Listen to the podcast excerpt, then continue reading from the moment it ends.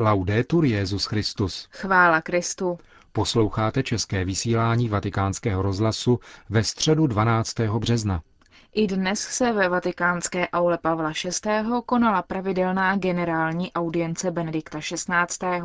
V dnešní katechezi se svatý otec věnoval Boetiovi a Kasiodorovi. Drazí bratři a sestry, dnes bych rád mluvil o dvou církevních spisovatelích, Boetiovi a Kasiodorovi, kteří žili v těch nejsvízelnějších dobách pro křesťanský západ a zejména pro italský poloostrov. Odoakr, král Erulů, jednoho germánského etnika, se vzbouřil a způsobil pád západořímské říše. Musel se však brzy poté podrobit Teodorichovým ostrogótům, kteří získali kontrolu nad italským poloostrovem na několik desetiletí. Boetius se narodil v Římě roku 480 ve vysoce postaveném rodě Aníciů. Již jako mladý vstoupil do veřejného života a ve svých 25 letech se stal senátorem. Věrný tradici své rodiny věnoval se politice v přesvědčení, že tak bude možno ovlivňovat zároveň nosné linie římské společnosti spolu s hodnotami nových národů.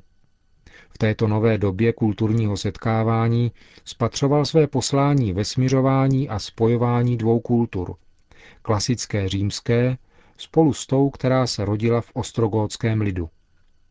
Působil proto také pod Teodorichem, který si ho zpočátku velice vážil. I přes tuto veřejnou činnost však Boetius neopomíjel studium a věnoval se zejména prohlubování témat filozoficko-náboženské roviny. Napsal však i učebnice aritmetiky, geometrie, hudby a astronomie. To všechno s úmyslem předat novým generacím, nové době, velkou řecko-římskou kulturu. Na tomto poli to znamená ve snaze podpořit setkávání kultur, používal kategorii řecké filozofie, aby předkládal křesťanskou víru, přičemž usiloval také o syntézu helénsko-římského odkazu a evangelního poselství. Právě proto byl Boetius označen za posledního představitele antické římské kultury a prvního představitele kultury středověké. Jeho určitě nejznámějším dílem je De Consolatione Philosophie, o útěše filozofie, kterou napsal ve vězení, aby dal smysl svému nespravedlivému uvěznění. Byl totiž obviněn ze spiknutí proti králi Teodorichovi, protože se u soudu ujal obhajoby svého přítele, senátora Albína. Byla to však jen záminka. Arián a Barbar Teodorich ve skutečnosti podezříval Boetia z toho, že choval sympatie k byzantskému císaři Justiniánovi. Proto byl postaven před soud a odsouzen k smrti. Popraven byl 23. října roku 524 ve svých pouhých 44 letech. Právě vzhledem ke svému dramatickému konci může Boetius z vlastní zkušenosti promlouvat také k současnému člověku a zejména k množství těch, které potkal stejný osud v důsledku nespravedlnosti která je v lidské spravedlnosti na mnoze přítomna. Během svého pobytu ve vězení hledá v tomto díle útěchu, světlo a moudrost. A říká, že se právě v této situaci naučil rozlišovat mezi dobry zdánlivými, která ve vězení chybějí, a dobry pravými, jako je opravdové přátelství, které nemizí ani ve vězení. Nejvyšším dobrem je Bůh, Boetius se naučil a učí tomu i nás neupadat do fatalismu, který zháší naději. Učí nás, že vláda nepatří osudu, ale prozřetelnosti, která má tvář. S prozřetelností lze mluvit, protože prozřetelnost je Bůh. I ve vězení mu tak zůstává možnost modlit se, vést dialog s tím, který zachraňuje. Zároveň si i v této situaci uchovává smysl pro krásu kultury a odkazuje na učení velkých antických řeckých i římských filozofů, jako Platón, Aristoteles, jejíž díla začal z řečtiny překládat do latiny, dále Cicero, Seneca a také básníci Tibulus a Vergilius. La nel senso della ricerca della vera saggezza Filozofie jakožto hledání pravé moudrosti je pro Boetia pravý lék duše. Na druhé straně člověk může zakoušet opravdové štěstí jen ve vlastním nitru. Boetius tedy umí nalézt smysl v přemýšlení o vlastní osobní tragédii ve světle sapienciálního textu Starého zákona, který cituje Zlo nic nezmůže proti moudrosti, která se mocně rozpíná od jednoho konce světa k druhému a všemu vládne s dokonalostí. Takzvaný blahobyt ničemníků se proto jeví klamným a vychází najevo prozřetelnostní povaha neštěstí, adverza fortuna. Těžkosti života nejenom zjevují jeho pomíjivost a krátkost, ale ukazují dokonce svou užitečnost, potřebnou k objevení a uchování opravdových vztahů mezi lidmi. Adverza fortuna totiž umožňuje rozlišovat falešné přátele od těch pravých a dává pocit, že pro člověka není nic vzácnějšího než opravdové přátelství. Přijímat fatalisticky situaci utrpení je na nejvýš nebezpečné, dodává věřící Boetius, protože odstraňuje až ke kořeni samotnou možnost modlitby a teologální naději, které jsou základem vztahu člověka k Bohu. Závěrečnou řeč zde konzolacioné filozofie lze pokládat za syntézu celé nauky, kterou Boetius adresuje sobě samému i všem těm, kteří by se ocitli ve stejné situaci. Z vězení píše takto. Bojujte proti neřestem, věnujte se ctnostnému životu orientovanému nadějí, která táhne srdce vzhůru, aby modlitbami, živenými pokorou, dosáhlo nebes.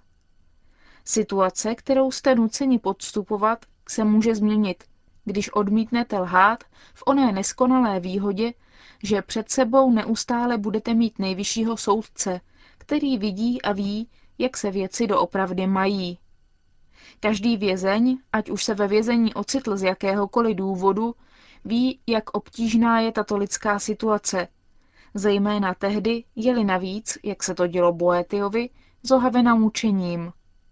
Obzvláště absurdní je pak situace toho, kdo jako Boetius, kterého město Pávie uznává a oslavuje v liturgii jako mučedníka víry, je vystaven mučení a smrti pouze kvůli svému vlastnímu teoretickému, politickému a náboženskému přesvědčení. Boetius, symbol obrovského počtu nespravedlivě vězněných všech dob a všech míst, je ve skutečnosti vstupní branou ke kontemplaci tajemného ukřižovaného z Golgoty. Boetiovým současníkem byl Flavius Magnus Aurelius Cassiodorus. Byl z Kalábrie a narodil se roku 485 ve Skviláče, kde také ve Viváriu v požehnaném věku kolem roku 580 zemřel. Také on patřil k vyšší sociální vrstvě. Věnoval se politickému životu a kulturnímu nasazení jako málo kdo jiný v jeho době v západořímské říši. Jediní, kdo se mu snad mohli rovnat v tomto jeho dvojím nasazení, byl již zmíněný Boetius a budoucí papež Řehoř Veliký. Cassiodorus, vědom si toho, že nelze nechat upadnout do zapomnění celý lidský a humanistický odkaz nahromaděný během zlatého věku římské říše, velkodušně spolupracoval na nejvyšších úrovních politické zodpovědnosti s novými národy, které překročily hranice říše a usadili se v Itálii. I on byl vzorem kulturního setkávání, dialogu a smíření. Historické události mu neumožnili uskutečnit jeho politické a kulturní sny, které směřovaly k vytvoření syntézy mezi římsko-křesťanskou tradicí Itálie a novou gótskou kulturou. Sami tyto události jej však přesvědčili o prozřetelnostní hodnotě mnižského hnutí, které se začínalo šířit na křesťanském území. Rozhodl se jej podpořit a věnoval mu všechno své materiální bohatství a veškeré své duchovní síly. Pojal myšlenku svěřit právě mnichům úkol obnovy, záchovy a předávání nezměrného kulturního odkazu antiky příštím generacím, aby nepodlehl zmaru. Proto založil Vivarium, klášter, ve kterém bylo všechno organizováno tak, aby intelektuální práce mnichů byla ctěna jako to nejzácnější a nejnezbytnější. Stanovil, aby se také ti mniši, kteří neměli intelektuální formaci, nemuseli zaobírat pouze materiální zemědělskou prací, ale také přepisováním rukopisů a tak pomáhat při předávání rozsáhlého kulturního dědictví budoucím generacím. To vše ale nikoli na úkor duchovního, mnižského a křesťanského úsilí a charitativní činnosti vůči chudým.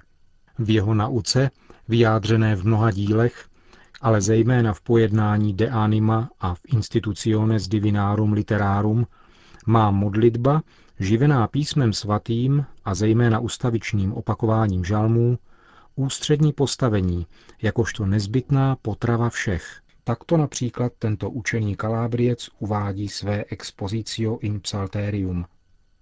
Když jsem vraveně odmítnul přijmout nabídky politické kariéry, vyznačující se nepříjemnou pachutí světských starostí, a našel útěchu v žaltáři, knize, která přišla z nebe jako pravý med duše, i hned jsem se dychtivě a nestrojeně ponořil do jejího zpytování, abych se celé nechal proniknout onou spásonosnou něhou poté, co jsem měl už dost nespočetných hořkostí činného života.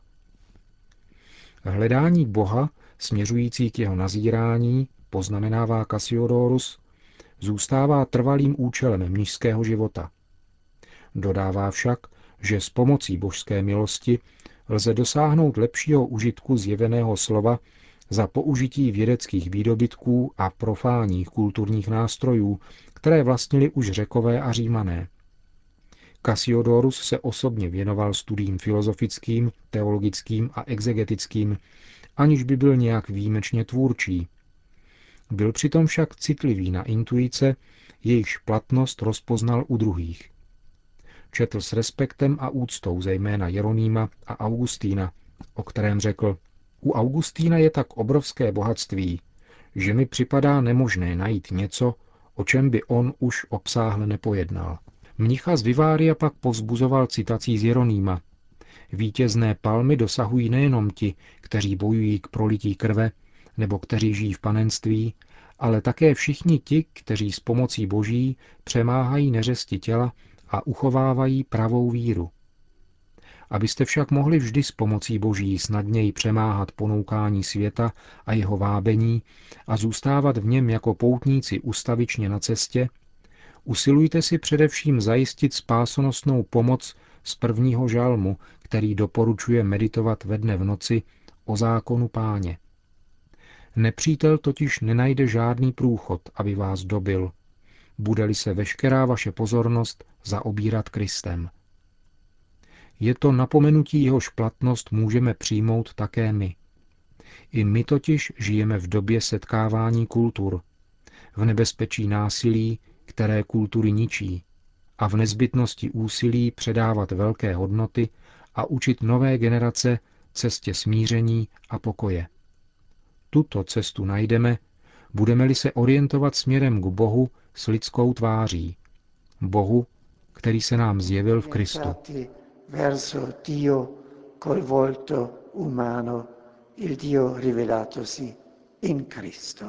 Grazie. Řekl při dnešní katechezi Benedikt XVI. a po společné modlitbě odčenáš udělil všem přítomným své apoštolské požehnání. Sit nomen Domini benedictum.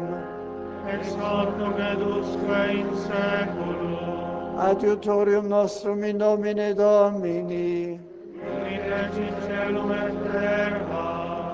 Benedicat vos omnipotens Deus, Pater et Filius et Spiritus Sanctus.